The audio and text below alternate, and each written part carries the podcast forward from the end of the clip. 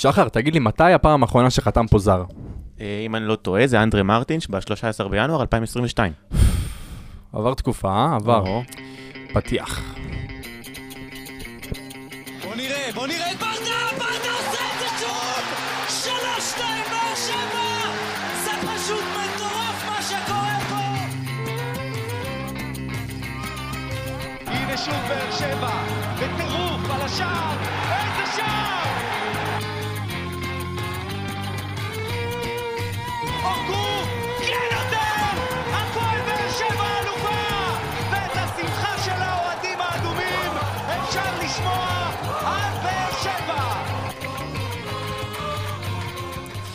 ברוכים הבאים לעוד פרק של פודקאסט האנליסטים שלנו, פה באולפנים החדשים והמחודשים ברדיו דרום. אני נמצא פה עם החברים שלי באולפן, נתחיל עם שחר בז, אהלן, מה קורה פלד? הצייצן שלנו, מה, מה נשמע שם בגזרת הטוויטר? כיף בטוויטר. אז לפני שאני אציג את האורח השני שנמצא איתי פה באולפן, שאני אעשה לו ככה welcome רשמי, אני אכווין את כולכם לכל הפלטפורמות שלנו. טוויטר. בסדר, דבר שחר. ראשון, טוויטר. טוויטר, טיק טוק, אינסטגרם, פייסבוק. אנחנו נמצאים כמובן בכל האפליקציות, גם של רדיו דרום, באתר של רדיו דרום, בטלגרם, ואתם יכולים לשמוע אותנו ב Apple Podcast, ספוטיפיי, Google Podcast ו Podbean. כמובן, אנחנו נמצאים בכל הפוסטים שלנו בפייסבוק על כל השחקנים, אנחנו אוהבים שאתם מגיבים לנו, תשלחו לנו הודעות, אנחנו נמצאים בכל מקום ועונים לכולם, והגיע הזמן לוולקאם. אה, שחר, אני מתרגש להציג פה את הוולקאם. Welcome back אבל. וולקאם בק לשחר מיכלובסקי האגדי שחוזר לפה בקאמבק מסחרר. אהלן, אהלן, אהלן. בואנה, גלות של 27 פרקים. הוא ספר, כל פרק ספר. ספרתי. כמו הימים מהרכש האחרון, אבל בסדר. אז אה, אני דיברתי עם לידור לפני, לפני הפרק הזה, אה, והוא נמצא כרגע במילואים, בסדר? חייל גיבור. חייל גיבור, שומר, עלינו, בגבולות, באמת הכתב הצבאי של האנליסטים. אה, הוא אמר לי, אבל תקשיב, פלד, אני אגיד לך משהו אמיתי, אני לא חושב שתצליח להשתלט על אה, שני שחר בפרק אחד. בסדר, יש את שחר אחד ויש את שחר שתיים, שהסדר לא משנה. הסדר. לא משנה, זה מה שחשוב, אה, ובינתיים אני רואה שזה נכון, אני לא מצליח להשתלט עליכם כל כך, אתה יודע, עד- שהצלחנו להתחיל פה את הפרק, והוא צריך זה מים, והמיקרופון, חלודה, חלודה, אוקיי. חלודה. הוא מתרגש, הוא מתרגש, תסתכל, תסתכל. כולי רועד, כולי רועד. ישנת בלילה? הצלחת? בטח. טוב חברים, בואו נתחיל לרוץ על הדברים. אני חייב לציין שאנחנו מקליטים את הפרק כרגע ביום חמישי. אה, הפרק יעלה רק ביום ראשון. זאת אומרת שיכולים לצוץ לנו הפתעות ורכשים או איזה וולקאם מעניין שחר. אולי אה, welcome back? אז אנחנו נעשה אולי וולקאם בק. נדבר על הכל. אה, אז בואו נעשה רגע עצירה, ואם במקרה שיגיע איזה וולקאם או איזה משהו מעניין, אנחנו נעצור כרגע את הפרק ואתם תשמעו אותי כעבור שלושה ימים. אני מקווה שהקול שלי יישאר אותו ממש דבר. תיכנס העדכון, ממש כן, פה. אז בואו ניתן שתי מחיאות כפיים, מוכנים? שלוש, ארבע ו... טוב, לא- אם, אם, אם אתם שומעים אותי עכשיו, אז כנראה שהיה סופש מאוד משעמם, אה, ואנחנו נתחיל את הפרק ונדבר על הדברים שאנחנו רוצים לדבר עליהם. זאת אומרת, אה, מחנה האימונים, שכרגע נכון. נמצא בפולין, ואנחנו ראינו כבר אה, שני משחקים, ואנחנו כרגע מתחיל, אה, מקליטים ביום חמישי. שלושה, שניים, שניים, שניים, לא טועה. אחד מחר, ביום שישי. כן. יש דברים שאני נהניתי לראות, יש דברים שנהניתי לראות פחות. אני חושב שזה לא במיוחד הולך לתאר לנו את העונה של זה הפועל לא באר שבע. מדד בשום צורה. לא, זה לא, זה נטו בשביל להריץ את השחקנים, אתה יודע, לחזור טיפה לכושר, זה לא, אולי טיפה, אבל לעבוד על אה, שיטות משחק וטקטיקות כן, למיניהן. ובגלל זה חשוב שהרבה שחקני רכש כן יהיו במחנה אימונים. נכון, חד משמעית. ואתה יודע, זה מכניס אותך לסדר מסוים, מכניס אותך לראש של מאמן, לראש של ברדה במקרה הזה, ועדיין אה, לא אכפת לי. כאילו, אתה יודע, ניצחת 4-1, או הפסדת 1-0, או קיבלת 6. אין משמעות, זה אין לא משמעות. משנה, אין אה, משמעות. אני, אני, למרות כל מה שאתם אומרים, אני אתמול ראיתי שידור של הפועל באר שבע בטלוויזיה, והיה לי איזה התרגשות, איזה צמרמורת קטנה, זה אתה יודע, בסדר. כ- כמה חיכינו לראות את המשחקים האלה. אה, מצד שני, זה באמת, באמת לא ההרכב, לא הסגל אפילו שהולך להיות להפועל באר שבע, זאת אומרת, השינויים עוד רבים. אה, גם בתמונת השחקנים שכרגע פתחו במשחקים, יש הרבה שחקני נוער, עם דניאל צדיק, ראינו את אסקרס משחק. אה, כאילו לא שחקן נוער כבר שנתיים, אבל... ועוד. עוד, אה, לא, אבל שחקנים שלא בהכרח אמורים להיות בהפועל באר שבע בעונה הבאה, אה. יכול להיות שיצאו להשאלות, דיברנו פה עם רומל יגון, אנחנו הולכים לראות פה שינויים רחבים בסגל, וכמובן שחקנים שאמורים להגיע אלינו, שחקנים זרים, פתחנו עם זה את הפרק, כרגע עוד לא הגיעו, אנחנו נקווה, אם אתם מדבר, שומעים אותנו עכשיו, אז כנראה שבאמת עוד לא לא צריך הגיעו. שחקנים זרים, רק ישראלים. רק ישראלים. רק ישראלים, אה? מה זאת אומרת? מה מה היה פה? זה בדיחה של שחרים, אתה לא תבין. בדיחה אבל- של אבל שחרים. לא, עכשיו מילה ברצינות. כן. יש לך, אתה הקבוצה היחידה בליגה שיכולה לשחק עם שמונה זרים, כולל את בררו וויטור. שישה שאתה יכול לרשום, ויטור ובררו רשומים כישראלים. אתה יודע איזה יתרון זה? ויטור ובררו על המגרש לא נחשבים כזרים. לא על המגרש, לא בסגל, לא בשום דבר. ולמה אין לך מישהו זר במחנה אימונים? מישהו חדש. אבל נדבר על זה, נגיע לזה בסוף, נגיע לזה בסוף. זה דווקא מה שצריך להגיע אליו בסוף. אבל אה, אתה רוצה, אתה יודע מה, אני התגעגעתי. זוכר אוקיי. מה היינו עושים? אתם עדיין אתה עושים יודע מה, את זה. שחר? אתה יודע מה אני רוצה שנעשה בפרק הזה? נו. אתה מוביל. יא, איזה אתה. מוביל, אתה מבין מה הולך לקרות פה? וואו. יאללה, וואו. תן לא לנו את זה. קיבלתי כזאת אחריות? אף פעם. אף פעם. אה, אני מבין את הסיבה, אבל בוא, בוא, אה, מאזיננו אני היקרים, אותך. אני מקווה שתשרדו את הפרק ששחר מוביל. קדימה, שחר. טוב, אז בוא, בוא נעבור באמת, נעשה סדר, ונעבור על הסגל שלנו כרגע, לפי עמדות. אוקיי, מעניין. כל עמדה ניגע באיזה שחקן אחד מרכזי. נתעכב מי אמור לשחק, מי אמור... אה, כן, מי יישאר, מי לא יישאר. וניגע באיזה שחקן מרכזי כזה או אחר, בהקשר כזה או אחר. אהבתי. אתה אוהב להתחיל משוערים, אני זוכר. אהבתי מאוד, ונמשיך עם זה. אז יש לך את ארוש, יש לך ארוש. את אה, ניב אליאסי, ויש לך כמובן את השוער הראשון שלך, את אה, עמרי גלאזר. זהו, אז עכשיו- אנחנו נתחיל את העונה שעמרי גלאזר יהיה כנראה השוער הראשון. שוער ראשון. כי עונה קודמת התחלנו זה אריאל הרוש היה שוער ראשון. נכון, ואז המשחק בסמי עופר, והראש נפצע, ומאז גלאזר היה... בצדק. בצדק לגמרי, היה סלע. ואני, השאלה שלי אחרת. אתה אוקיי. יודע, אה, מאמן שוערים ושוער, ושוער זה יחסים מאוד מאוד קרובים, כי, כי בכל זאת שוערים בדרך כלל ברוב האימון מתאמנים כשהם לא חלק מהקבוצה, ובסוף אולי חוזרים למשחקונים וכל מיני דברים כאלה, אבל הם עם המאמן שוערים באינטראקציה קבועה, יומיומית, אימון-אימון, שעה-שעה. ושי יס כבר לא, ב, לא בקבוצה. נכון. שאלה זה, אם, איך החיבור שלו עם, אה, עם מיארה, עם השוער- מאמן שוערים החדש, הולך להשפיע. אני חו- חושב באמת שגלאזר עשה קפיצה מאוד גדולה בעונה האחרונה. הראה לנו באמת שהוא... לפי דעתי, אולי שחר תתקן אותי, אני חושב שבאמת הרבה מזה זה מההתערבות של מאמן השוערים, אנחנו שומעים על זה באמת שהמאמן השוערים הוא באמת כמו המאמן בשביל השוערים, זאת אומרת, הוא בקרבה מאוד קרובה אליהם. הוא זה גם- שעובד איתם, אתה יודע, כן, כמעט... אה, בדיוק. אה, בדיוק. ואפשר לתת לו גם את הקרדיט על, אה, אני חושב, על עמרי גלאזר, על הדחיפה אני- שלו במהלך תשמע, העונה. אני חושב שהקרדיט על עמרי גלאזר מגיע לעמרי גלאזר, חד משמעית, אני איתך, אבל אני אבל חושב... כן ש- צריך את המישהו הזה שיהיה שם בשבילך, בשביל שוערים זה הרבה יותר קל. כי יש מאמן אחד לשלושה אנשים בדרך כלל, ארבעה אנשים, ויהיה מסקרן לראות את זה, למרות שאני מאוד עוד אופטימי. משהו לעונה. שמסקרן אותי בעמדת השוערים זה עמרי גלאזר, מהבחינה שהוא יודע שאת העונה הזאת הוא מתחיל כשוער ראשון. זאת אומרת, הלחץ עליו. אנחנו ראינו את זה במהלך העונה, שאולי ראינו את התקופה שארוש היה פצוע, זאת אומרת, הלחץ לא היה באמת מופנה אליו, וב- התחרות היא לא הייתה נכון. בינו לבין אליאסי. אה, הוא המשיך את העונה כן כשהלחץ עליו, שארוש חזר, אבל גם היה תקופה ארוכה שארוש עדיין לא היה, בוא נגיד, בפורמה של לשחק. וממש לקראת סוף העונה זה כן הגיעה התחרות הזאת, וזה שוב משהו שאני מאמין שנדבר עליו הרבה במהלך הפרק הזה, נכון. זה התחרות באימונים, שאני חושב שזה משהו שחשוב שיהיה, ואפשר לראות את זה גם במחנה אימונים הזה, היה מחצית שהרוש פתח, מחצית נכון. של אה, גלאזר. כן, אבל זה ה... זה ה... רוטציות ה- של המשחק. בדיוק, הרוטציות והמשמעות של מחנה אימונים, והתחרות הזאת היא מצוינת. זהו, עמרי-. גלאזר לא שוער- לא צעיר. הוא עבר כבר הרבה דברים בקריירה שלו, נכון. באמת, הוא מגיל צעיר אה, ב- בקבוצת בוגרים. הוא כן מכיר את התחרות הזאת, ובאמת בעונה שעברה, במיוחד בפלייאוף, כשארוש כבר היה כשיר וזה, הוא הוא שיחק כמו שצריך. היה שוער, הביא הצלות. בוא בוא ו- נגיד את זה, עמרי גלאזר היה שווה לך הרבה נקודות עונה שעברה. נכון, חד משמעית. וגביע. אני לא חושב- וגביע. אני במו לא ידיו. חושב שחסכנו את זה ממנו, אני חושב שאם נעבור עמדה-עמדה, כרגע השוער הכי טוב בארץ נמצא אצלנו, לפי דעתי. אני- הישראלי הכי טוב בארץ. אני מסכים. גם אני בכללי, השוער בארץ לדעתי הכי טוב נמצא אצלנו. וכשהשוער הכי טוב אה, נמצא אצלנו, אפשר לעבור לעמדה הבאה. נכון, אז אה, בוא נעבור למגן ימין. הופה. במגן ימין כרגע, העמדה שלך שהיא מאוישת, יש לך כמובן את דדיה, אוקיי. אבל יותר מעניין אותי זה סטויאנוב, יוני סטויאנוב.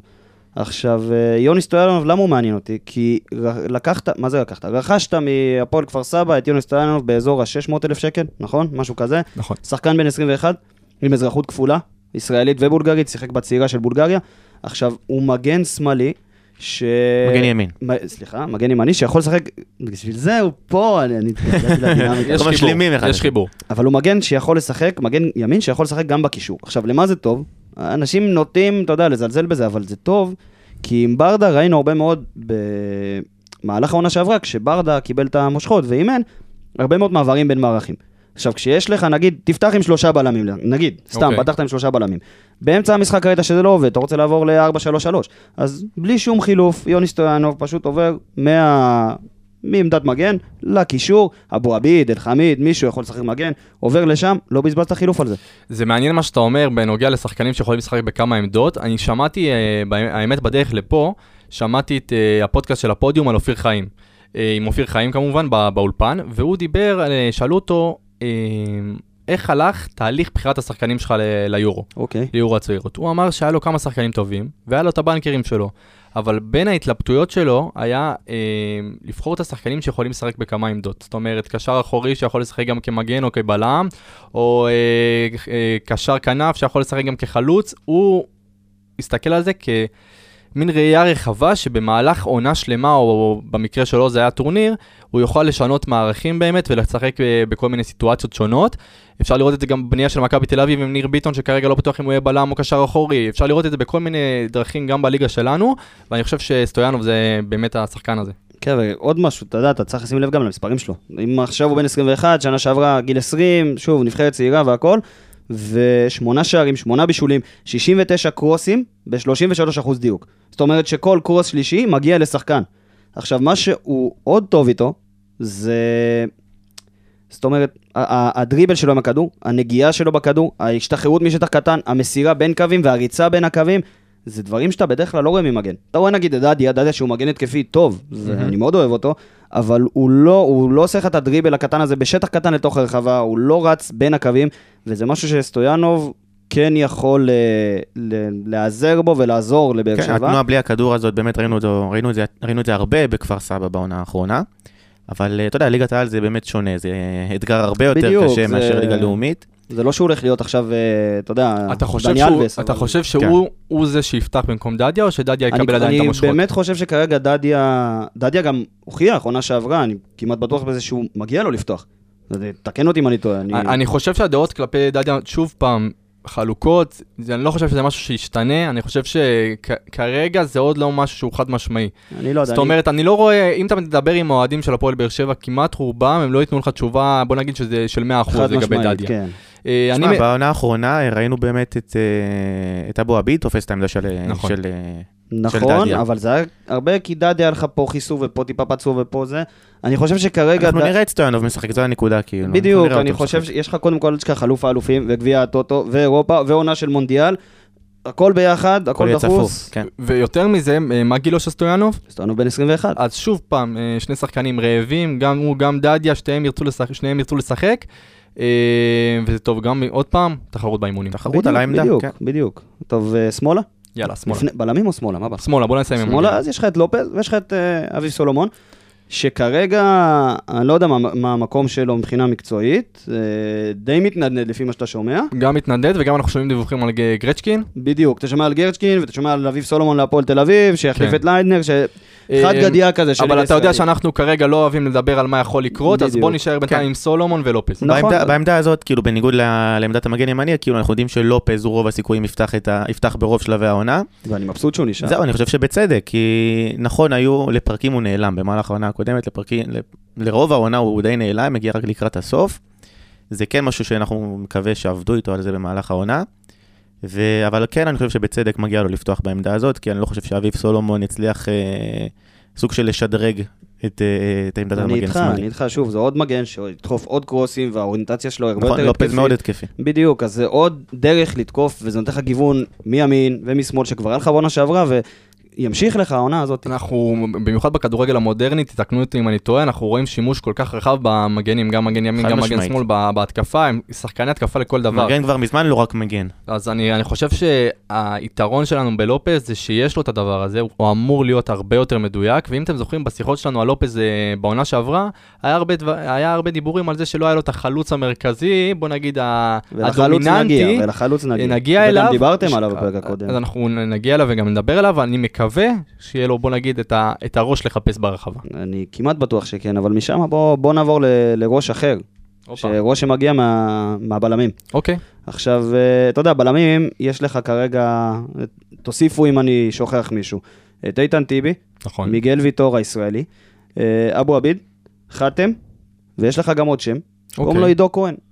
הופה. עידו כהן זה שם שעלה מהנוער.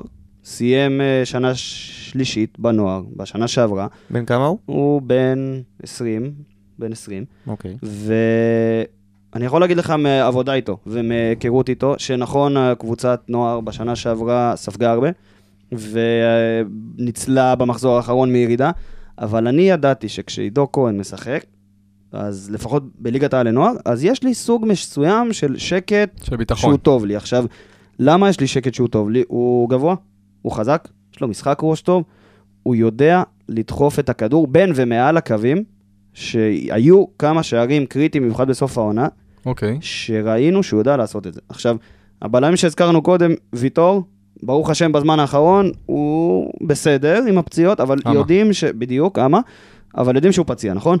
אבו עביד, תאומים פתאום בנבחרת, פתאום זה, טיבי די מבוגר, זה משאיר אותך עם חתם?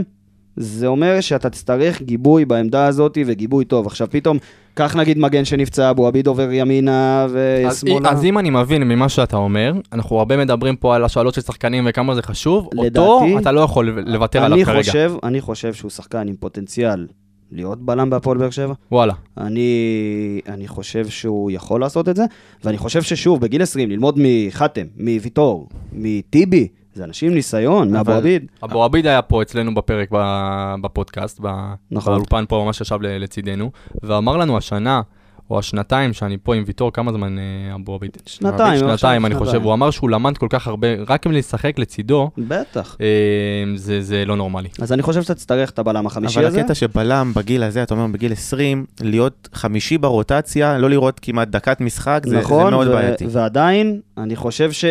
אתה אומר פה שתי זוויות שונות. מצד אחד, זווית של השחקן, שהוא חייב לקבל דקות, ונגיע גם לזה, בסוף, נגיע להרבה דברים בסוף. אבל... אה, איפה יהיה הסוף בסוף? אבל אה, אחד, מצד אחד של שחקן הוא חייב לקבל דקות, מצד שני, ניהול סגל של הפועל באר שבע, שעם בלמים ועם עונה כזאת צפופה, אתה תצטרך, אתה לא יכול להסתפק בארבעה בלמים לדעתי. ועוד פעם, שהבלמים שלך כן מתישהו ישחקו כמגנים.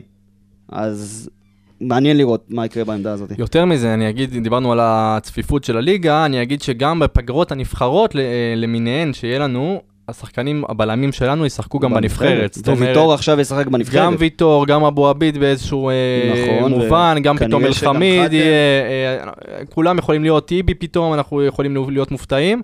זאת אומרת שכרגע, מבחינת הבלמים, יש לנו את הבלמים, אני חושב, עם החוליית הגנה כרגע, הבלמים אולי הכי טובה בארץ, אין ויכוח, כמו בעונה שעברה. מצד שני, הם הכי נגישים. זאת אומרת, הם יכולים להשתמש בהם נבחרת ישראל כמה שהם רוצים, הצפיפות של הליגה תשפיע עלי- עליהם, נכון, הם נכון, אה, אה, חוליה מאוד מבוגרת. אה, יהיה מעניין לראות אותם. בגלל זה לדעתי העמדה הזאת... אני רוצה רגע להתמקד בחתם לשנייה, אני חושב שכל השיח סביבו וכל הדיבורים, בסופו של דבר הוא נשאר פה. אני נכון. הבנתי שהוא גם נשאר. מרצון אה, להישאר פה, זאת אומרת, זה לא אה, הכריחו אותו, אמרו לו, יש לך חוזה פה ויאללה תישאר. הוא הגיע לנקודת, הגיע מנקודת מוצא שהוא רוצה לשחק בהפועל באר שבע, ואני מקווה שזה, אנחנו רואים את חתם כמה הבדלים בין... בין אה, הרצון שלו לשחק ובין הרצון שלו לא לשחק, כמה זה משפיע על המשחק, מסכים. ונקווה לטוב לעונה מסכים, הבאה. כי כשהוא טוב, הוא טוב, אין מה אין להגיד. מה לעשות. טוב, קישור. עכשיו הקישור שלך, זה צריך נושא פרק שלם. לגעת, כן, בדיוק, זה Mm. פרק שלם, כי זה תשאיר את זה לסוף. תשעה עשר, מתי יגיע הסוף? תשעה עשרה שחקנים. ונתחיל עם הקישור האחורי שיש לך שם כרגע, שלוש אופציות, כשאני משאיר את מדמון בחוץ. אוקיי? אתה רוצה, אתה רוצה אותו במחנה- אייטם לבד. כן, כרגע במחנה יש לך שלושה שחקנים שהם קישור אחורי, יש לך את בררו, ששנייה אני אדבר עליו, כי אני פשוט מאוד אוהב את אה, הבחור. אמרתי, אה, תצליח להתעכב עליו, אבל בסדר. קלטינס ושי אה, אליאס. עכשיו, אה, בררו, סתם רציתי לדבר עליו, כדי להיזכר כמה אני אוהב אותו, באמת, אני לפני שאתה מתחיל לדבר על בררו ו- וקלטינס, אתה דיברת מקודם על באמת שכאילו צריכים בלמים ואולי כדי להשאיר את עידו כהן. אז אני דווקא חושב להפך, לתת לעידו כהן אה, להיות מושאל לקבוצה בליגת העל או אפילו ליגה לאומית, כי אתה יודע שגם קלטינס וגם בררו שיחקו לא פעם אחת בעמדת הבלם. זאת נכון. אומרת שבמקרה ואפשר לת- אפשר לשים אתה אותם רוצה שם. לשמוע על קלטינס אבל משהו? נו. מאז שברדה נהיה מאמן, הוא שיחק רק כקשר. פעם אחת, לא כמגן, לא, ראית אותו עם רוני לוי, אוקיי, פתאום אז- מגן אז שמאל, אה, פתאום זה. קלטינס יכול להיות מגן ימין. הוא יכול להיות הכל, עם ברדה הוא לא שיחק עובדתית. נכון. פעם אחת כבלם. נכון, היה יותר קשר. אוקיי, אבל בררו כן שיחק כבלם תחת ברדה. נכון. אה, וזו נקודה מעניינת, כי אם יש לנו את בררו גם כבלם, יכול להיות שאנחנו יכולים לתת לעידו כהן את הדקות משחק האלה בקבוצה אחרת. בדיוק, יכול להיות, אבל בוא, אבל שוב, זה דיבורים המחנה. כמובן באוויר, כן. בדיוק, אה, אבל בוא נחזור לבררו. אבל בררו, בגדול, ממש בגדול, כאילו, כולם יודעים כמה הוא טוב, אבל שש תיקולים במשחק, מייצר גם 0.9 איומים לשער במשחק, גם במצבים נייחים, המשחק ראש שלו, אנחנו לא צריכים להרחיב עליו, הבקיע תשעה שערים בעונה שעברה. תשעה שערים. ונכס, פשוט נכס, ארבע מאבקי אוויר, אה, אין, נכס לקישור אחורי בפרט, קישור אחורי בכלל, וקבוצת הפועל באר שבע במיוחד, כשהוא ישראלי, אני מת עליו. מעולה. אה, דיברנו על בררו, דיברנו על קלטינס. הרכש, שי אליאס. שחר. שמע, איזה שחר. וואו, זה קשה עכשיו. שחרים, קדימה. שחרים. אליאס, אה, קשה לי עם ההעברה הזאת. עכשיו שוב, לא חס וחלילה בשביל, בשביל אה, לבוא ו, ולדבר על, אל- על אליאס ולעשות, להציג אותו במשהו לא זה, אני דווקא רציתי לדבר עליו בהקשר של מדמון. אוקיי, אז אז אתה רוצה יחסית- שנחבר את זה לאייטם עם מדמון? כן. אז אפשר להתחיל את זה אפילו עכשיו. אתה רוצה שנעשה את זה רגע עכשיו, את האייטם עם אה, מדמון אין ושי אליאס, את ההשוואה הזאת? ממש אין לי בעיה, כי אז, לא- לפני, אז לפני שניגע בנתונים של שניהם, אה, אז אני חושב שזו השוואה מעניינת, וזו גם השוואה שהגיעה בתקופה, זאת אומרת, אם שי אליאס היה מגיע אולי אה, כמה שבועות לאחר, ה, בוא נגיד, החצי גמר הזה, היינו מסתכלים על זה אחרת, אני או, לא אם. או אם מדמון היה מגיע בסיטואציה קצת אחרת, היינו מסתכלים על זה אחרת, אתה לא חושב עוד מעט, תסביר לי למה. בדיוק. אה, אני חושב ששי אליאס הוא שחקן טוב, בסדר? אנחנו עוד מעט נעבור אני למספרים אני שלו. איתך, אני איתך. אני חושב שבעומס שנוצר לנו ב- בעמדות האלה, אה, קצת קשה לי עם ההעברה הזאת, זאת אומרת, אנחנו ראינו את ה... מתחילת החלון, אנחנו יודעים שאנחנו צריכים אה, שחקן כנף. אנחנו יודעים... שחקני כנף. שחקני כנף, סליחה, אנחנו אה, צריכים איזה, את- את החלוץ שהבאנו את חמד לאחר מכן, אבל היינו צריכים את חמד, ופתאום אנחנו רואים ששי אליאס מגיע, זאת אומרת, קצת בהפתעה מבחינתי. אה, בוא נגיע לנתונים שלו. כן, אנחנו יודעים ששי אליאס מגיע במקומו, לא במקומו, מגיע לעמדה של אה, בררו. עכשיו אתה אמרת כמה אתה אוהב את בררו וכמה הוא נכס ל- נכון. לקבוצה. ואם נגיד אנחנו עושים את ההשוואה הזאת של בין אליאס לבררו בעונה האחרונה, אנחנו יכולים לראות שבאמת הנתונים הם כמעט די דומים, נגיד מבחינת תיקולים למשחק, בררו עם אה, שישה תיקולים, אליאס עם 5.9. אה, אחוזי זכייה במאבקים, בררו עם 56 אחוזים, אליאס דווקא עוקף אותו עם 59 אחוזים. אה, מבחינת עיבודי כדור, אליאס עם קצת יותר, עם 5.7 ובררו עם 3.7 עיבודי כדור. מבחינת הנתונים באמת אנחנו רואים ששי אליאס כן מביא את אותם, אותם נתונים גם כמו בררו. אבל, אבל שי אליאס הגיע לנו ב-800 אלף יורו, אה, 800 אלף, 750 אלף. 750 אלף יורו, אבל כדי להיות שחקן מחליף, אז זה קצת, קצת תמוה. קצת תמוה זה, בעיניי. זה תמוה בעיקר בגלל שהיה את כל הדיווחים נגיד על- על קאדי הברזילאי, אוקיי? בדיוק. הוא כבר ירד מהפרק הוא אגב. כבר ירד מהפרק אה, בוודאות. הוא שיחק בליגת בוודאות הוא שיחק, ואין לו, סיבה להגיע לישראל אחרי שהוא שיחק בליגה קונפרס לדעתי. מוקדמות ליגת האלופות. מוקדמות באירופה. לא משנה, בדיוק, כן. זה הנקודה. עליו הציעו 800, בסדר? 800 אלף. על אה, שי אליאס כמה שילמו? שאלה 750. 750. אה, הקבוצה של קאדי אמרו, שומעים? לא מספיק, צריך להוסיף. שחקן, עוד. בכל מקרה, שחקן העונה, פה, שם, זה. הפועל באר שבע לא העלתה יותר מדי את המחיר על ההצעה, בינינו, לא העלו יותר מדי את המחיר על ההצעה. עכשיו ו- בוא- ובוא, עכשיו אנחנו מסתכלים על ההבאה של שי- שי אליאס, רואים את ההצטברות של השחקנים במרכז המגרש, אומרים, אולי במקום את הכסף על שי אליאס, הייתם, בוא נגיד, מעבירים לשחקן רכש, או אולי נשקיע קצת במחלקת הנוער, אולי נשקיע בעוד מקומות נוספים שהכסף הזה יכול להיות חלק מזה. אה, בגלל זה זה קצת תמוה, קצת ההעברה הזאת אה, קצת הרימה גבות, אבל שי אגיד מבחינתי זה מה. כן שחקן טוב, בסופו של שי דבר. אליאס שחקן טוב, אני חושב שבקבוצה בלי בררו היה לו את המקום, אבל משמעית. ברור לך שבררו יפתח.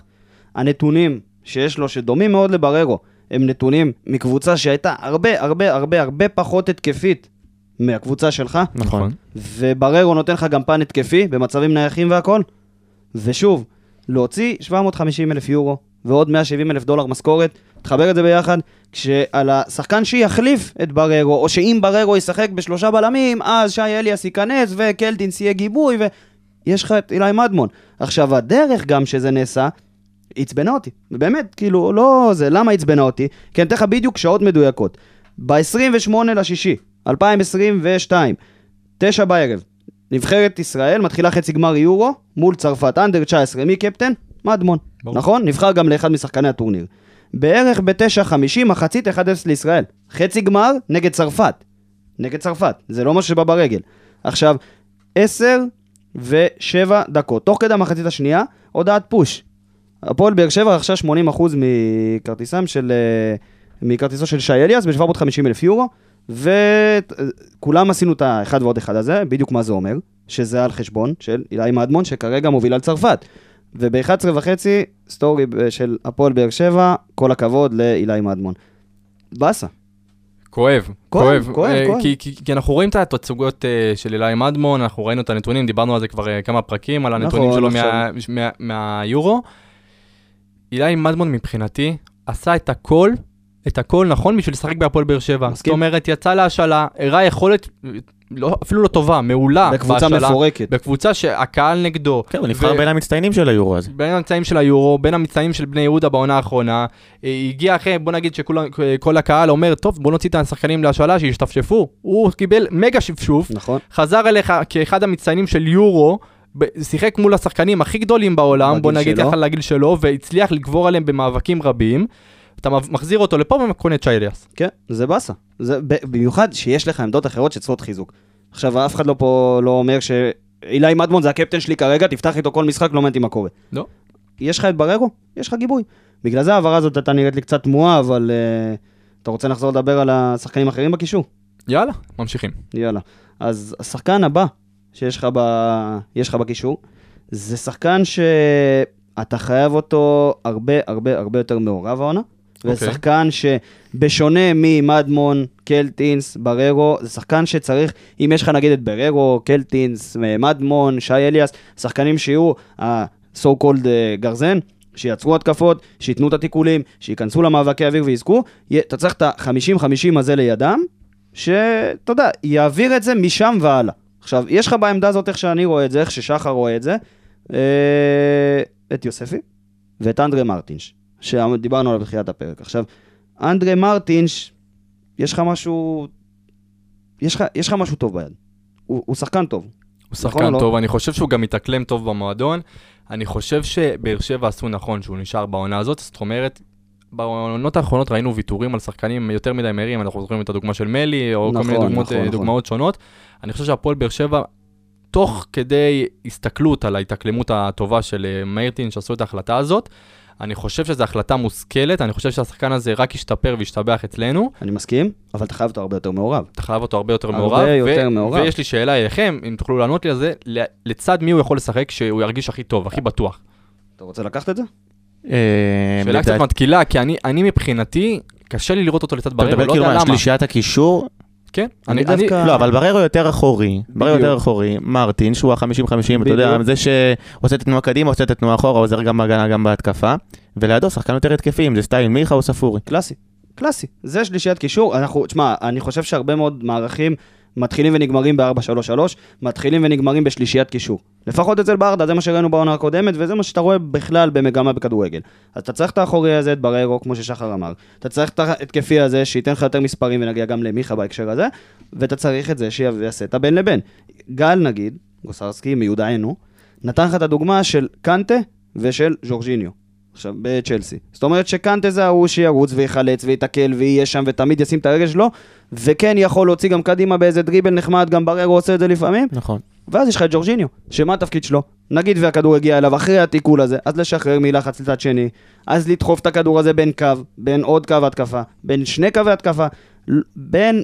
ל- לעשות את המעבר הזה מהגנה להתקפה וכמה שיותר מהר. אז מה היה חסר לי ממרטין שבאמת בעונה האחרונה זה ההצטרפות הזאת מקו שני, ראינו את זה הרבה אצל עדן שמיר, אז שהיה אצלנו בחצי עונה. נכון. ההצטרפות הזאת מקו שני לתוך הרחבה זה באמת, זה משהו שיכול קצת לבלבל את שחקני ההגנה של היריב, לא יודעים איפה לשמור, על מי לשמור, וזה עושה הרבה צרות. עכשיו, אם אתה רוצה משהו מעניין בהקשר של מר- מרטינש, לפי המפת חום שלו, בממוצע בעונה הקודמת, אוקיי. הוא כן היה באזורים האלה, אבל בלי הכדור. זאת אומרת שלא ממה זה נובע? הוא לא קיבל את הכדור? כי- כנראה לא קיבל, כנראה לא ביקש מספיק, כנראה לא היה באזור לקבל את הכדור ואז הצטרף מקו שני, אבל טיפה מאוחר מדי כשהכדור כבר קדימה. עכשיו, אני מצפה ממנו להיות זה שדוחף את הכדור קדימה. אני יודע, אתה, כולנו יודעים שהוא יכול לעשות את זה, הוא שחקן מאוד איכותי. כן עשו בשכל לדעתי שהוא נשאר, כי כרגע זה הוא ויוספי, אני רואה אותם על העמדה הזאת. אז בואו בוא נקפוץ רגע ליוספי. אמ, אני חושב שתומר בעונה האחרונה, אמ, בוא, בוא, בוא, נגיד, בוא נגיד את הדברים, נשים את הדברים על השולחן, בסדר? אני מאוד אוהב את תומר ואני חושב שכולנו רוצים לראות את תומר מצליח. תומר, בוא נגיד, הוא, אני קורא לו תמיד החומה של האוהדים אה, לקבוצה, זאת אומרת, הוא יחטוף את האש. הוא, אתה יודע, אתה אומר, אה, שחקן שנולד בסורוקה, אז הק- הקלל- הקללות והקהל והג... מת על המשפט הזה. אני אומר את זה הרבה, אה? כן. כן, אבל זה באמת מה שאני נכון, חושב. אני, זה אני נכון. חושב שמאוד קשה להיות שחקן בית בהפועל באר שבע, הציפיות מאוד מאוד גבוהות. אמ, אני מקווה שאם הוא נשאר בהפועל באר שבע, הוא כן יצליח סוף סוף לעשות את עונת הפריצה שאנחנו כולם מחכים לה. אמ, שמע, כי- הציפיות, הציפיות, אה, רוצה לסיים? לא, לא, תמשיך. הציפיות באמת גבוהות, כי אתה יודע, זה- העמדה הזאת היא סוג של באמת אה, עמדה של כפ- כפיות טובה.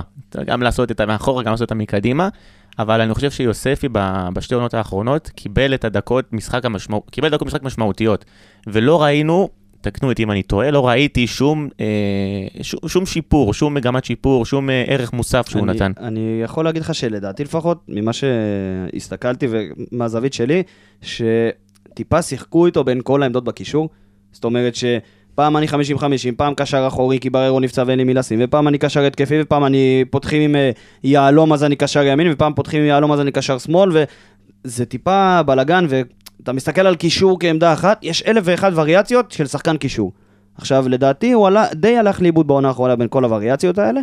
תמיד, כשדיברנו עליו פה, אמרנו והזכרנו שהוא כנראה, התפקיד הכי טוב שלו זה אותו תפקיד של מרטין, שה-50-50 הזה, והגיע הזמן לעונת פריצה כמו שצריך. הגיע הזמן. הגיע הזמן. והוא יכול לעשות את זה. אז אה, נרוץ, אה, שחקן ככה באוויר, רועי גורדנה. גו- אה, כאב לי כל כך, כאב לי כל כך. הלוואי שיחזור כמה שיותר מהר, מה אני אגיד לך? שיחזור כמה שיותר מהר, הוא עדיין חלק כרגע מהמועדון. זה נראה באזור ינואר, כאילו, קשה לי להאמין שזה יהיה לפני. בתחזית אופטימית. כן, כן. בוא פציעה מאוד קשה, פציעה מאוד אני, קשה. אני, אני שמח שהפועל באר שבע חיבקה אותו, הפועל באר שבע, בוא נגיד, אה, נכון, לא, בזה אני לא, מסכים איתך. בוא, נגיד, זרקה אותו לצד ואמרה לו, אתה פצוע כרגע, אתה לא עוזר לקבוצה ולך הצידה, על זה שאפו. אה, ונקווה שהוא יחזור אלינו בריא ושלם. כן, טוב, אז אה, ממרטינש, אתה יודע, עברת אחורי, 50-50, עכשיו יש לך קישור התקפי. אוקיי. עכשיו, זה הפעם, קוראים לזה 10, אין היום 10 יותר בכדורגל, מהמם. לא יכול לקרות יותר 10 היום בכדורגל, ויש לך ש... שלושה שחקנים כרגע במחנה אימונים שם, אוקיי. שיש לך את אה, דור מיכה, יש לך את רמזי ספורי, ויש לך את נתי אסקיאס. נתי אסקיאס, לא יודע אם יישאר או לא, לא יישאר. תחושה שלך? לא יישאר. לא יישאר. משאיר אותך עם רמזי, משאיר אותך עם מיכה. עכשיו, יש קונסטלציה מסוימת ומערך מסוים שאתה יכול לשחק עם שניהם באותו הרכב, זה יהיה מאוד התקפי, זה קיים, אבל התחרות תהיה ביניהם בדיוק כמו בעונה שעברה. אבל רמזי ספורי, שהיה שווה לך 15 גולים ובישולים בעונה הקודמת, זה מספרים מדהימים. די יוצא דופן, כאילו, לא חושב שזה יחזור על עצמו. אני לא יודע, אני לא מסכים איתך דווקא. הלוואי שכן, אני, כן. אני דווקא חושב שהפעם, בעונה הזאת, הוא יגיע כהסטאר מההתחלה. אני חושב שהכדורים יופנו אליו, הוא, הוא יהיה זה שבוא נגיד יהיה השחקן הדומיננטי לדעתי. בחלק הקדמי, בחלק הקדמי. 3. אה, זה מי שיספק, לכאורה אנחנו נתקדם לחמד ולשחקנים הקדמיים יותר. כן. הוא זה שאמור לספק את הכדורים האלה. אני בתקווה שזה כן יצליח להשתלב ביחד עם דור מיכה, כי אני, בוא נגיד, גדול מבקריו של דור מיכה בעונה האחרונה, אין, ויכוח על כן, זה אבל, בכלל. אבל אני רוצה להחזיר אותך אחורה, שנה אחורה. זה היה באזור הזה שמיכה חתם, וכולנו היינו באקסטזה, כי כולנו ידענו מה דור מיכה שווה. נכון. וכולנו ידענו עוד מהימים של מכבי תל אביב, ואז מההגליה ההזויה הזאת לקפריסין. כולנו ידענו מה הוא שווה באמת. אבל כשיש לך שחקן שמשחק בעמדה כל כך קדמית, עכשיו אני יודע שהסגנון של דור מיכה זה לא לבעוט לשער, זה לא לאיים על השער בדרך כלל, זה יותר לחלק ולכוון ב zone שלוש להיות ה playmaker הזה. אבל רק תשע בעיטות לשער, למסגרת כל העונה? זה- זה- זה מספר מאוד נמוך. עכשיו, ועוד עוד יותר, 45 מסירות מפתח ורק ארבעה בישולים. זאת אומרת שהוא צריך בערך 11 פלוס מינוס מסירות מפתח בשביל לייצר בישול. זה מעט מדי. זה מעט מדי אפילו בשביל שחקן נוער שעולה להפועל באר שבע. בדיוק, עכשיו אני חושב שרוני לוי, אה, היה לו קשה עם רוני לוי למיכה וראו את זה, ואז אתה יודע, בסוף העונה הוא כן התחיל לשחק יותר משוחרר, ואני מקווה שניקח את זה קדימה, כי אה, מגיע לו. אני, הרבה מהדיונים שלי פה עם לידור, הוא היה אומר שדור מיכה עושה את הכל נכון, אין את מי שיסיים. הראינו לו קצת שהנתונים שונים, אבל אני חושב שאולי כרגע שוב פעם אני חוזר, ואנחנו נדבר שוב פעם על תומר חמד, אני כל פעם נותן אה, ככה אולי, אולי. פרומואים קטנים, אה, טיזרים קטנים, אבל אני מקווה באמת שאולי השילוב עם חלוץ יותר טוב, אולי מההתחלה לשחק לצד רמזי ספורי, ייתן ערך מוצף, ואני אני באמת באמת אתה מקווה... רוצה לדעת איך הם ישחקו ביחד? אני שניהם? באמת, כן, אני אכנס לזה איתך, אני פשוט מקווה מאוד שאולי הציפיות קצת לח- לחצו על דור מיכה, הוא מגיע כרגע עם ציפי- ציפיות באמת כמעט בלי לדעתי, אנחנו כבר, האוהדים פחות מצפים מדור מיכה ממה שהוא היה בעונה שעברה, מסכים. נקווה לטוב. מצפים מרמזי. ומשם, אבל אתה רוצה, אם אתה רוצה, אם נגעת באמת שאיך הם ישחקו ביחד, טיפה על מערך, אני רואה את זה. שחר, תרוץ איתי, שלוש, אה, שלושה בלמים, אוקיי, שלוש, שלושה חמש. שתיים, אוקיי, עם אה, קישור של נגיד בררו, מרטינש ודור מיכה, נכון. ואז רמזי ליד חמד. רמזי, לה- כי יאני חלוץ שני. יעני חלוץ שני. איך אתה רואה את זה? וואו. זה יכול להיות מעניין, אבל גם- מעניין. זה גם יכול לבוא בווריאציה של 4-3-3. אתה יודע, אם נגיד אתה שם את ספורי, ספורי ומיך, ספורי באמצע ומיכה באגף, ואז ומחליף חילופי ביניהם. מקום, זה פחות עבד בעונה שעברה לדעתי. נכון. אני פחות אה, אוהב את הרעיון הזה, אבל אם אתה שם, אני חושב שרמזי ליד חלוץ כמו תומר חמד, יכול לפרוח. וזה סתם קונסטלציה מעניינת שרצה לי בראש. מעניין. אבל אה, משם נעבור לאגפים. אה, אין לך כרגע. באמת שאין לך כרגע, כאילו, זאת אומרת, כרגע ב- במחנה אימון יש לך את רותם חתואל, יש לך, שאני מאוד אוהב, יש לך את. דניאל צדיק, שהוא כנראה ישחק אה, רוב הזמן עם הנוער. ואתה מכיר אותו טוב, ואני אנחנו- מכיר אותו והוא כישרון ענק, שעדיין לא מוכן לליגת העל. יש לך את רומל יגון, שגם הוא, אני מכיר אותו טוב מאוד, ואני הוא לדעתי מוכן לליגת העל, אבל הוא צריך להשתפשף עוד. חושב שהשאלה תעשה לו טוב. אה, יש לך את אה, מואסטם עיסאווי, גם חדש, בן 18, קשה לי לראות שהוא יפתח. אה, כנראה שגם הוא יצא להשאלה, לפי הווייבים והכל. או שאני לא אני- יודע. אני לא בטוח. אני לא יודע, אבל... ויש לך את יוג'ין אנסה. עכשיו, זה משאיר אותך, זאת אומרת, בתכלס, לאירופה. ואני אוסיף רגע משהו קטן, לדעתי גם יחזקאל יכול לשחק. זה נגיע אליו, כי יחזקאל זה די אוקיי, חלוץ. אני תמיד סופר אותו, אבל זה משאיר אותך עם רותם חתואל. ואנסה. ואנסה. עכשיו, אנסה, אני לא יודע, אני אגיד לך את האמת, לא נכנסתי כל כך לנתונים על אנסה לקראת הפרק הזה, וחתואל, אני רוצה לדבר על התבנית שלו בעיקר. כי זו תבנית של שחקן שמאוד מאוד מאוד השתפר בעונה שעברה. וזה תבנית של, אתה יודע, תמיד שהיינו צוחקים עליו שהוא לא מבקיע עם הראש, כל גול שלו מהראש, וואו. מהראש מאז. ארבעה שערים בגביע מהראש. בדיוק. ו- ותכלס זה די שחקן, אחד השחקנים שחתומים לך על הגביע. כאילו... השחקן שחתום לך לא, לגבי, הוא ביחד עם אה, עמרי גלאזר. כן, אולי הם מחזיקים יד ביד כזה. יש שני צדדים ואני. באמת חושב ששחקן שמסוגל לעשות את הדריבל שלו עם הכדור, במקומות שהוא עושה אותם, והחוצפה שיש לו בקטע טוב, יכול, העונה הזאת יכולה להיות התפוצצות. טוב, ואני אני אתחבר למה שאתה אומר, אני בוא נגיד, אם אמרתי שאני גדול מבקריו של אה, דור מיכה, אני גדול אה, אוהביו של אה, רותם, תומכיו. כן, של רותם נכון. חתואל. ואני אגיד את דעתי, והתוכנית איתו הזאת תשודר ביום ראשון, אני מקווה, בסדר? חמסה חמסה. בעזרת השם.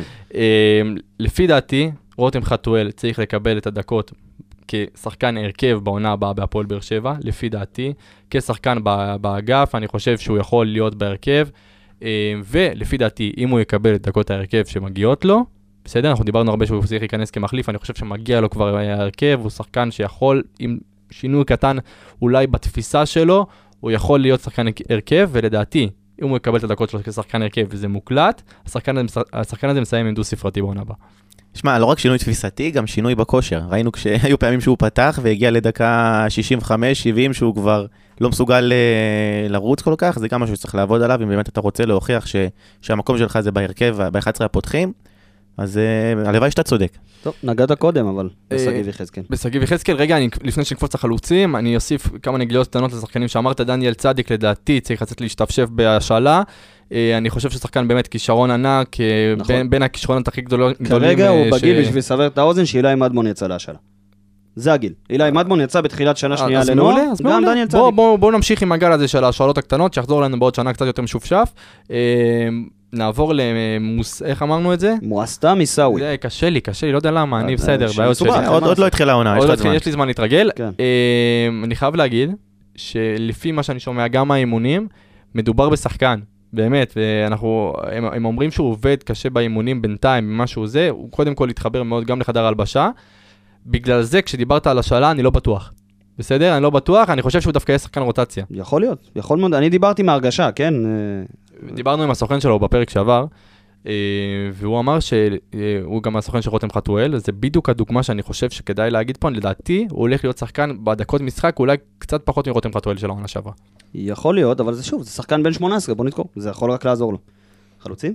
חלוצים. טוב, אז uh, נתחיל, ב... ברשותך, בשגיב יחזקאל. כי שגיב יחזקאל, ראית אותו בעונה שעברה, ועכשיו השאלה שלי זה, שגיב יחזקאל לאן? זאת אומרת שהעונה שעברה באירופה התחילה כשיש לך את שגיב יחזקאל כחלוץ ראשון, רוקאביצה עוד לא חתם אז, ו... ואנסה בשמאל, וראינו את זה גם במשחקים הראשונים באירופה, נגד אה, ורוצלב, אני חושב, נכון. גם מאוד מאוד התלהבנו מהחילופי מקומות האלה של אנסה בשמאל, יחזקאל בימין, ב- באמצע, סליחה, מחליפים, עושים מיקסים אחד עם השני, וזה היה מאוד יפה לראות, ופתאום נעצר. רוקאביצה הגיע, אה, נתן את העשרה שערים שלו בחצי עונה הראשונה, אי אפשר להגיד שלא. ליחזקאל גם היו חצי פציעות בעונה שעברה, והנה פה הוא נהדר ככה, ואנסה גם די אכזב. ושגיב יחזקאל גם כשקיבל את ההזדמנות, המשיך להחמיץ, וכנראה שמה שנזכור זה הגול מול נתניה אז בגביע, נכון. דקה 119. דקה 120, כן. 120. זה היה... זה נתן לך גם, אה, כל הגביע הזה זה דקות שהם, עזוב, לא משנה, לקחת גביע, מה זה משנה, נכון. עשית את זה בחסד גם. אבל שגיב הוא יחזקאל, גם חתום על הגביע? כמה חתומים על הגביע הוא הזה? חתום על הרבע גמר גביע, אוקיי. על אה, המדליה. על המדליה.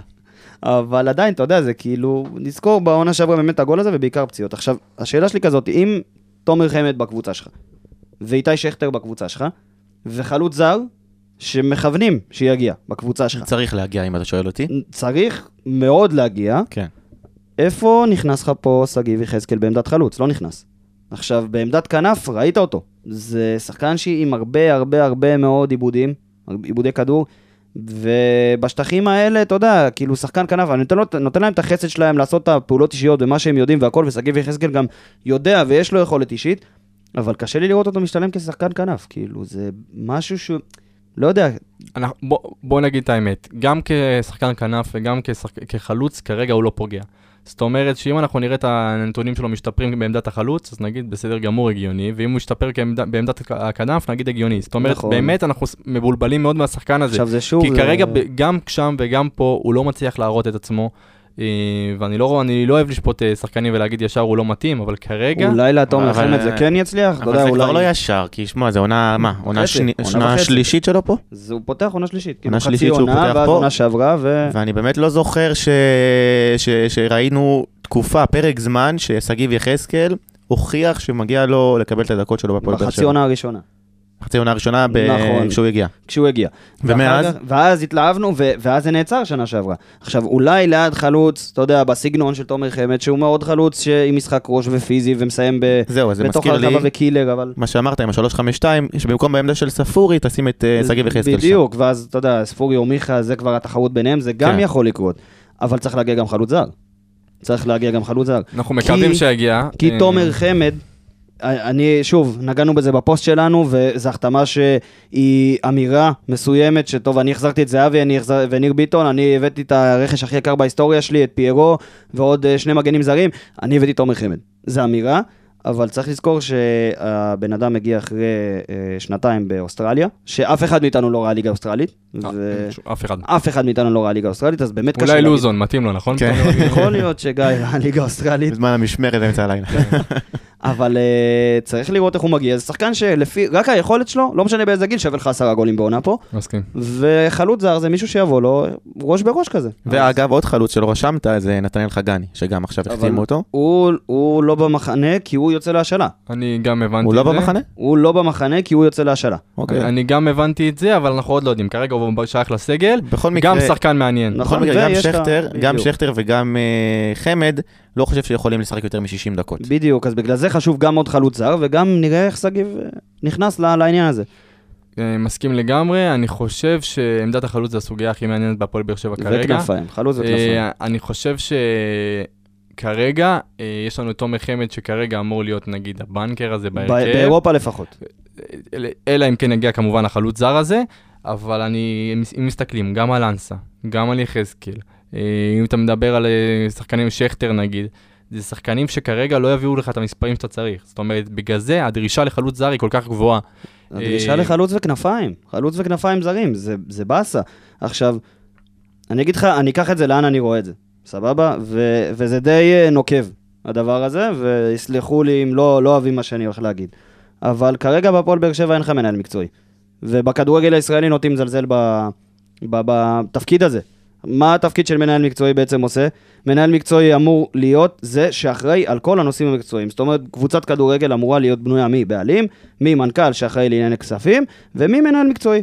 עכשיו, מנהל מקצועי אמור להיות אחראי על מחלקת הנוער, שמתחתיו יש את מנהל מחלקת הנוער, כמובן. מנ... אמור להיות אחראי על המערך הרפואי, שזה שיקומים, חזרה מפציעות, רופאים, פיזיותרפיסטים, מניעת פציעות, כל זה, כל המערך הרפואי. אמור להיות ב... לא בראש של זה, אבל מסתכל מלמעלה. שוב, כל הדברים האלה זה דברים שמנהל מקצועי אמור לפקח, כמו מנהל טוב.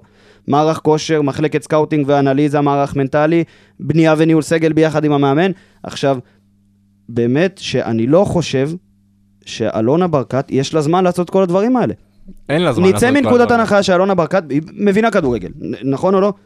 אני חושב שכן, היא אשת עסקים, נכון. נכון או לא? זה עומס מדי בשביל לבקש רק מברדה להיות אחראי על זה, או רק מגיא פרימור, שהוא המנכ"ל של הכספים, הוא מנכ"ל בהפועל באר שבע, אבל מנכ"ל, אתה יודע, תפקידו עם כספים, או או אלונה ברקת להיות אחראי רק על הדבר הזה, והמשבצת הזאת, שיהיה אחראי על כולם, אין לך, ופה אנחנו חוזרים לנקודה, שאתה הקבוצה היחידה שיכולה לשחק עם שמונה שחקנים זרים, כולל את ויטור ובררו. אני לא יודע איך מפברואר שנה שעברה כבר לא רצים לך פה שמות כדי שאתה הולך להחתים. כי כשאתה קיבלת את בררו כישראלי, זה נתן לך פתח, ואת ויטור בכלל בסוף העונה, נתן לך פתח לשבעה, שמונה זרים, שזה יכול להיות השובר שוויון שלך מול אדון ערן זהבי ואיביץ', או מול הח- הרכש היקר של מכבי חיפה.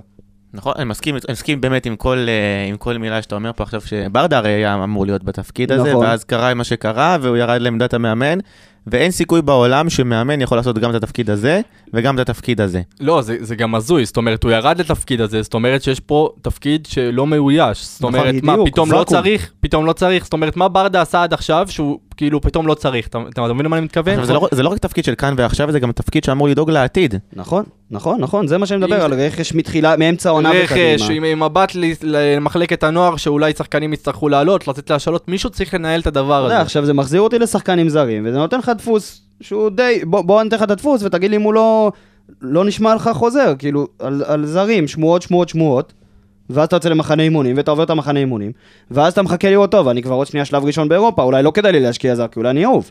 ואז עברת אותה, כי זה ריבה נחותה בטח בקונפרנס, ואז מתחממים מגעים לגבי זרים, ואז עדיין לא החתמת כלום, ושלב שני עברת והיה קשה, והפסדת בחוץ, ניצחת בבית והיה קשה, ואז הזרים, זר שתיים חותמים, ואתה אומר, רגע, הוא לא היה מחנה אימונים. עוד לא התאקלם. התאקלם, זה התאקלמות, זה ניקיטה רוקאביצה. ו... ואז השלב השלישי זה מאוד תלוי הגרלה. זה שלב שלישי פלייאוף. נגיד אם התחלת בשלב שני, אז נגיד פלייאוף. זה תלוי הגרלה, גם אתה נפלת מול אה, אנורטוזיס בפעם זהו, אתה בשנה כנראה. גם לא תהיה מדורג. בדיוק. ואז אה, הזרים כבר פה, ואז לוקח עוד איזה חודשיים בתירוץ שלא עשו מחנה אימונים, ועוזב את העונה כשהוא אכזבה, פלופ, ניקיטה רוקאביצה או ז'וליאן סטו. בא לך עוד ז'וליאן סטו? לא, ממש לא. זה הקטע. או שאני גם אזכיר לך את אה, אנסטיס, שזרקו אותו למים בשלב, בדיוק. השלישי זה היה, וראית, ואתם כולם זוכרים איך זה נגמר. בדיוק, זה... אני, ז'וליאן סטו יותר חרוק לי, חקוק לי בזיכרון. או זה ואדי מנזון בינואר. אה, יש פה- ודים מנזון כוכב. יש פה באמת דפוס- מסוים שאנחנו רואים. וזה באסה, זה, זה, לא, זה לא תכנון נכון. זה מאוד מבאס, כי אני באמת חושב שכולנו, עוד מינואר, ידענו מה חסר לנו כדי אה, להשלים את הפאזל, להשלים את החתיכה בפאזל, כולנו ידענו מה, חסר. אמרנו, אוקיי, כנראה גם בקבוצה יודעים, ועל החודש הראשון של חלון העברות זה יגיע, ונוכל להתאקלם ולהגיע למוקדמות אירופה כמו שצריך ומוכנים. והנה, עוד אה, שבוע וחצי כבר אה, משחק ראשון מול אה, כנראה דינמו מינסק זה יהיה, ואף זר לא הגיע. אלוף האלופים גם. יש אלוף האלופים, נכון, ביום חמישי.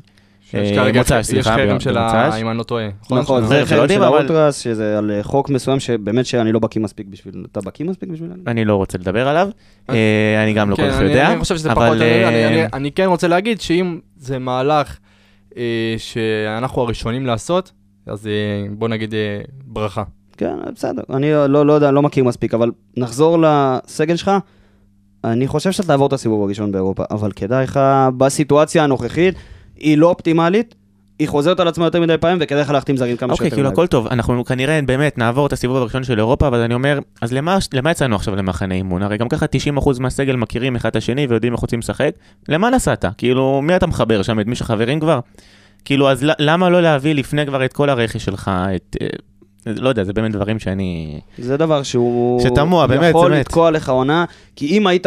הפועל באר שבע כרגע בעמדה פחות טובה, ממכבי חיפה, מכבי תל אביב, כי מכבי חיפה סגרה סגל, ומכבי תל אביב גם אם לא הביאה את זהבי, ואת ניר ביטון, ואת איביץ'. שלהזכיר לך מה איביץ' עשה פה שנתיים. אני חושב שהפועל באר שבע, אולי לקראת, אה, בגלל העונה שעברה, שאתה יודע, סיימנו אותה בטעם מתוק, קצת הפרזנו. לא, אני לא חושב. קצת אני- הפרזנו את אני האופוריה. לא חושב. ואתה חושב שזה משהו כללי? אז, אני אגיד לך משהו אחר, אני, אגיד לך משהו אחר, בסדר? אנחנו מסתכלים אפילו על מכבי נתניה, בסדר? אנחנו רואים את החיזוקים שלה, אנחנו רואים מה היא עושה, בניגוד אלינו, מח, אה, מחתימה רכשים, מחתימה, אני אגיד לך יותר מזה, יש לה מנהל אה, מקצועי, אלמוג אה, כהן. אז בדיוק לא- אתה אמרת את המילה, יש לה מנהל מקצועי. יש לה מנהל מקצועי, ואני יש לה אומר... בן אדם שיתווה דרך. יש שם מאמן שהוא חושב, בוא נגיד, אה, חושב על השחקנים, והשחקנים מחוברים אליו, הכל עובד שם כמו שצריך, אנחנו רואים את ההחתמות שם, אנחנו רואים קבוצה שהולכת ונבנית, אנחנו רואים מכבי תל אביב ומכבי חיפה כמובן. אני אגיד לך יותר מזה, בסדר? אני אתן לך דוגמה אחרת. הפועל תל אביב, קבוצה שבוא נגיד, הניהול שלה לא מהגבוהים בארץ, בוא נגיד את זה ככה בצורה טובה, גם עומר שם, מנהל מקצועי. שעשה אחלה עבודה במחלקת אה, נוער שם, במחלקת הנוער. זאת אומרת, יש שילוב של שחקנים צעירים ממחלקת הנוער, ממחלקת הנוער של הפועל תל אביב, ראינו את זה מה- כמובן ביורו. אה, של זה, אני שחקנים... פחות מסתכל על זה, אבל אתה יודע, אה, יש שם- יש שם שלושה שחקנים שמשחקים כבר בהפועל תל אביב וקיבלו את הדקות, בסדר? נכון. זה לא הפועל באר שבע, הם לא מתמודדים על אליפות, עדיין מקבלים את הדקות, ויש שם שחקנים שיוצאים להשאלות. יש שחקנים, אה, בוא נגיד, שיקבלו את הפידבקים הנכונים, ויהיו שחקנים מובילים בליגת העל, לדעתי.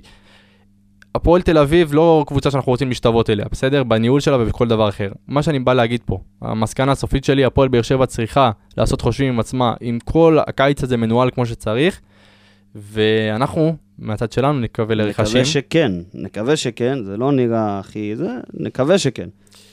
ושחר, זהו, ניהלת ככה את הפרק והלך חלק, אני מרגיש. איך זה היה? איך זה היה? רגע, חכה, עוד צריך לסגור את זה.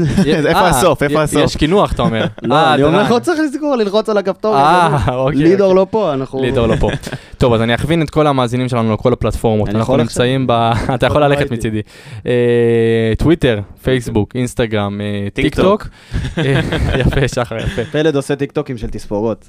למה אתה מגלה את זה? תעקבו אחרי- תעקבו אחרי פלד. תעקבו חברים, שחר באמת. עף. אה, רגע, יש את המשפט הקבוע שיהיה מעכשיו עד הזה. הופה, זה משודר ביום ראשון, נכון? שודר ביום ראשון. אז ביום ראשון זה 134 ימים למונדיאל בקטאר. יפה. כן, שארגנטינה הולך לזכות בו, אבל אוי, נו באמת. טוב, אה, הכוונתי את כולם לכל הפלטפורמות, כמובן, רדיו דרום, נגיד לכם תודה רבה שאתם מארחים אותנו.